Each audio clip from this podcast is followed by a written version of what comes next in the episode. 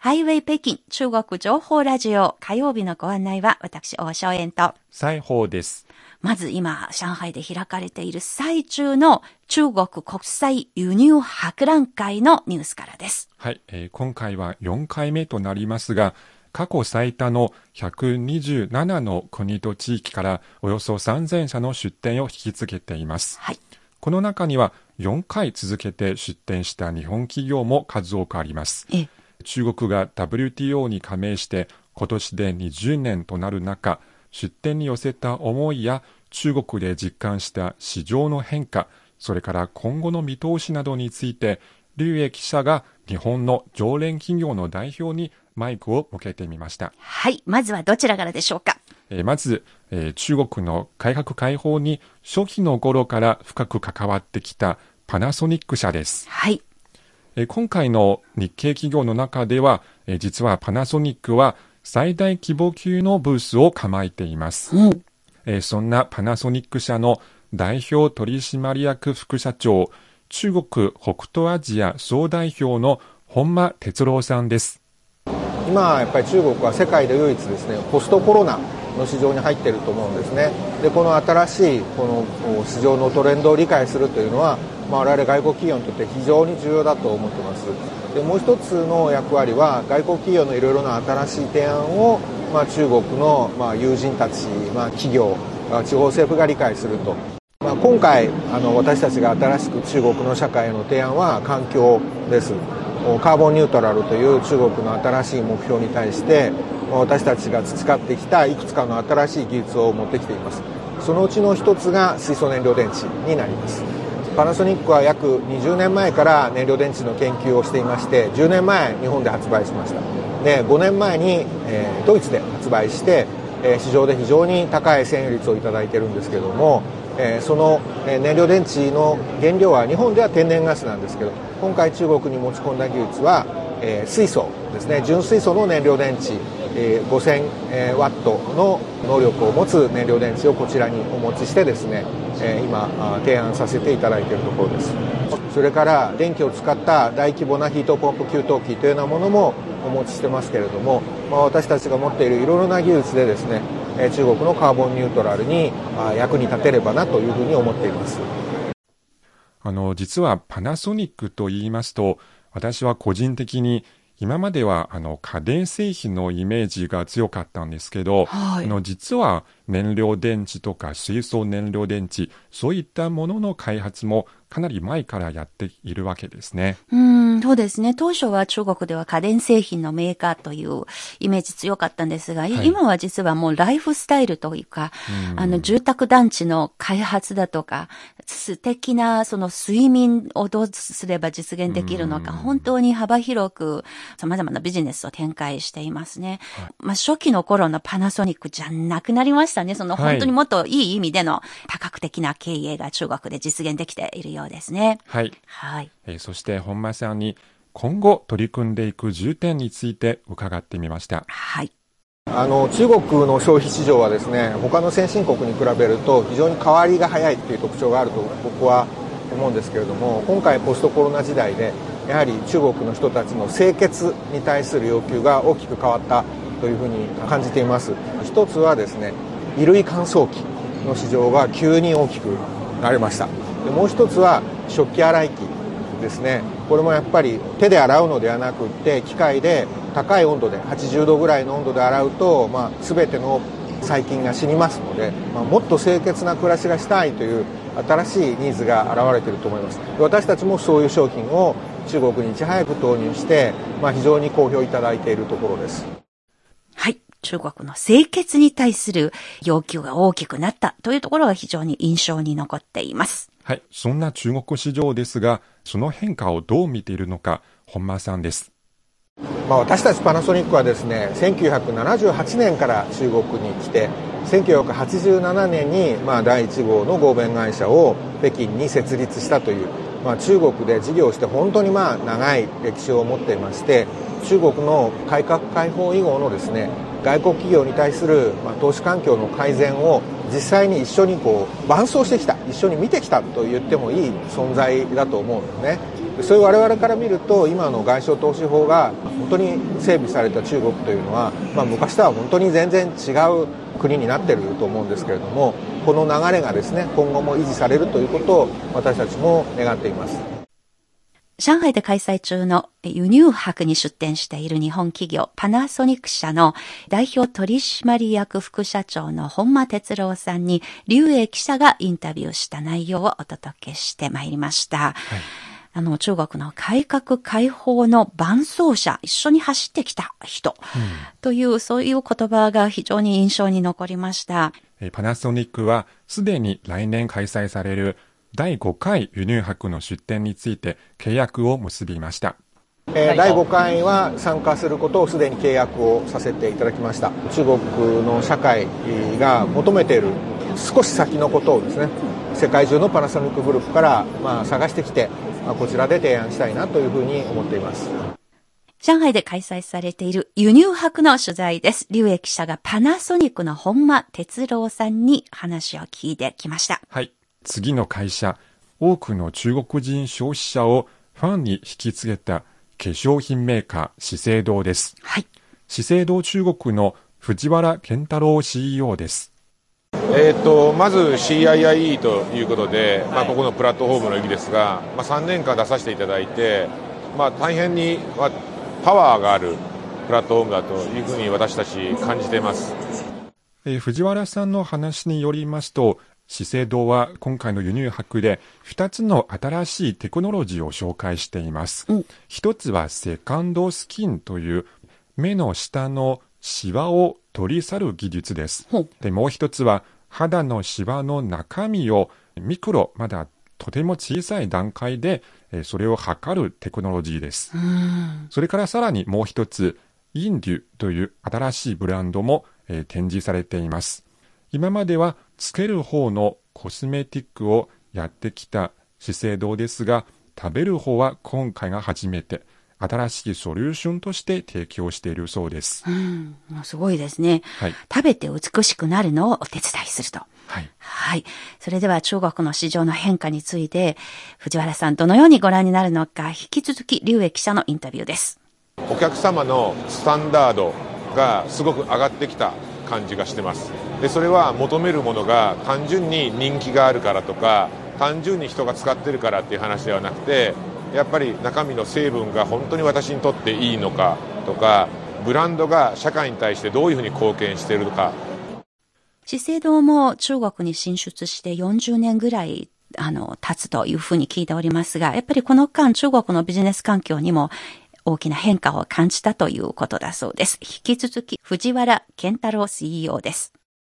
ビジネス環境がですね、もっともっと外資系企業にとってはやりやすくなってきたというふうにまあ思ってます。まあ、関税の引き下げだけではなくて、やっぱり外資系の企業の声を聞いてくださるようなセッションを持っていただいたり、あの単純に開放していくだけではなくてですね、この巨大な消費市場において外資企業がどういうふうにタップインできるのかというところもですね、しっかり考えてくれているというふうに感じて、大変我々も中国の市場の発展に期待もしてますし、ぜひそこについては頑張っていきたいなと思っています。資生堂中国の シーイーオー 藤原健太郎さんのお話でした。はい、えー、中国のビジネス環境もどんどん改善されている点で深い印象を持っているというお話でした。はい、えー、次は大手消費財化学メーカー花王です。はい、アジア事業統括常務執行役員の西口徹さんの話です。はい、だいいっかいからもう連続してよんかい参加させていただきますが、もう年々内容が非常にあの濃くなってきて、我々も非常にあの出展しがいがあります。だいいっかいだいにかいはどちらかというと主にあの我々世界中にある花王のまだまだ中国に紹介しきれてない商品のご紹介というのを主にやってきたんですが、去年のだいさんかい、そして今年とあの皆さんもご承知のようにですね、世界中が コービッドナインティーン でまだまだ苦しんでいるところがあると思います。その中で昨年もそうですが、今年はさらに盛大なこの上海輸入博覧会が開催されていることに、我々はやっぱり驚きと感動とも関心といいますかを感じているところです。そこで我々花王もですね、さらに何か皆さんにご紹介できないかということで、今回のブースで持ってまいりましたのは、もちろん今まで通りご紹介できてないユニークな商品と同時にですね、技術を輸入しまして、そこで作られた中国産の商品、これを増やしていくこと、すなわち花王流の総循環、こういった形をですね、さらにこの輸入博覧会を通じて皆様にご紹介してまいりたいと思っております。花王は、えー、今回の輸入博で世界最高級化粧品の繊細を紹介しています、はい。えー、最高級の技術をまずここ中国から始めました、えー、そして赤ちゃんの成長を応援する薄いおむつも展示されています。うーん、はい。まあ、どのような手応えを感じているのか、引き続き西口さんです、えー、安心安全でかつ効率的なあドローンを駆使した今回あの農薬製剤を持ってまいりました。実はあのすごく小さい形で紹介とかさせていただいたんですが、すでに反響があり、かなりの多くの質問や問い合わせがございました。ですのであの私の感覚ですと、もう最近の中国の方のそういう環境に対する意識ですとかはもうさらに洗練されてきたなというのは具体的に感じるところでございます。さて、このような中国の消費市場の変化について西口さんです。あの我々中国でさんじゅうねん以上あのビジネスをさせていただいておりますが、もうこの中国におけますスピードの速さ、それから質の変化の高さ、それからまあ量の規模の大きさ、もう全てにおいてこのさんじゅうねんでの我々は感銘を受けております。もう開放のスピードですとか、我々と一緒になってどんどんあの皆様、中国の皆様の生活を豊かにしていくことをする中国の姿勢そのものが我々ともマッチしているかなというふうに強く感じております。まあ、どんどんレベルアップしている中国の消費市場を西口さんが実感を持ってお話しされました。はい。えー、実は、まあ、中国人のその生活に関するニーズ、様々な面があります。日用品もあれば、生活の様々な場面、美しくなったり、清潔になったりとかだけじゃなく、医療というのも大きな分野ですよね。そうですね。そんな中で、今回、同じくよねん連続の出展となるテルモ、日本の医療機器メーカーですが、え実は今年で創業ひゃくしゅうねんを迎えたそうです、はい、今回の輸入博では出店面積を前回のにばいに拡大しています、はい、糖尿病、低侵襲医療、血液と細胞技術などに特化したソリューションなどが展示されています。そのうち中国市場では初公開のものがはちわりを占めているそうです、はい、テルモの中国地域総代表、丸田正幸さんの話です。そうですね、最初の年は実は非常に、まあ、輸入博がどういうものかよく分からなくて、すごい小さな規模からスタートをしたんですけれども、まあ、そのいっかいめの出展、そしてにかいめとつなげていくことで、やはり非常に大きな中国の皆さんにこのテルモを知っていただく、いい思いきインパクトがある機会だということが分かりましたので、でさんかいめ、よんかいめとだんだん規模を大きくして、今回ちょうど当社のひゃくしゅうねんということもあって少し大規模な形で、えー、今回展示をすることにしました。我々の商品を理解していただくのもそうですし、まあ、テルモという名前をね、中国の皆さんに知っていただくにも非常に良い機会だというふうに思っています。輸入博に出展している日本の医療機器メーカーテルモの丸田正幸さんのお話、ブランド作りにおける意味が大きいということで、はい、うん、はい、私自身も輸入博のおかげで初めてテルモという企業、テルモという名前を知りました。はい、今まで私はあのマイコップですか？はい。それを作っているメーカーかなと思ってましたが、はい、そうじゃないんですね、本当に。さて、この中国市場の変化について引き続き丸田さんです。特にここ最近の中国の医療機器を取り巻く環境というのは変化が非常に大きくて、えー、いろんな国策が出ています。まあ、国産化の問題ですとか、あるいはあのダイヤの最後 ブイビーピー という、まあ、価格の問題ですとか出ています。まあ、それは今までのこうにじゅうねんの中でもここ数年が特に大きな変化だというふうに思っています。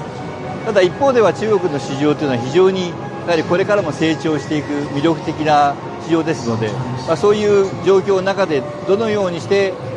まあ、中国の患者さんにですね、まあ、価値あるものを提供できるかというのを日々考えながらやっているというところですね。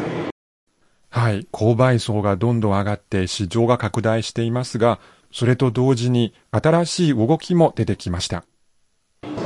まあ、正直申して昔は外国の技術だとか製品というのを非常にウェルカムということで受け入れていただいてからスタートをしてますけれども、ここに来て中国の企業の技術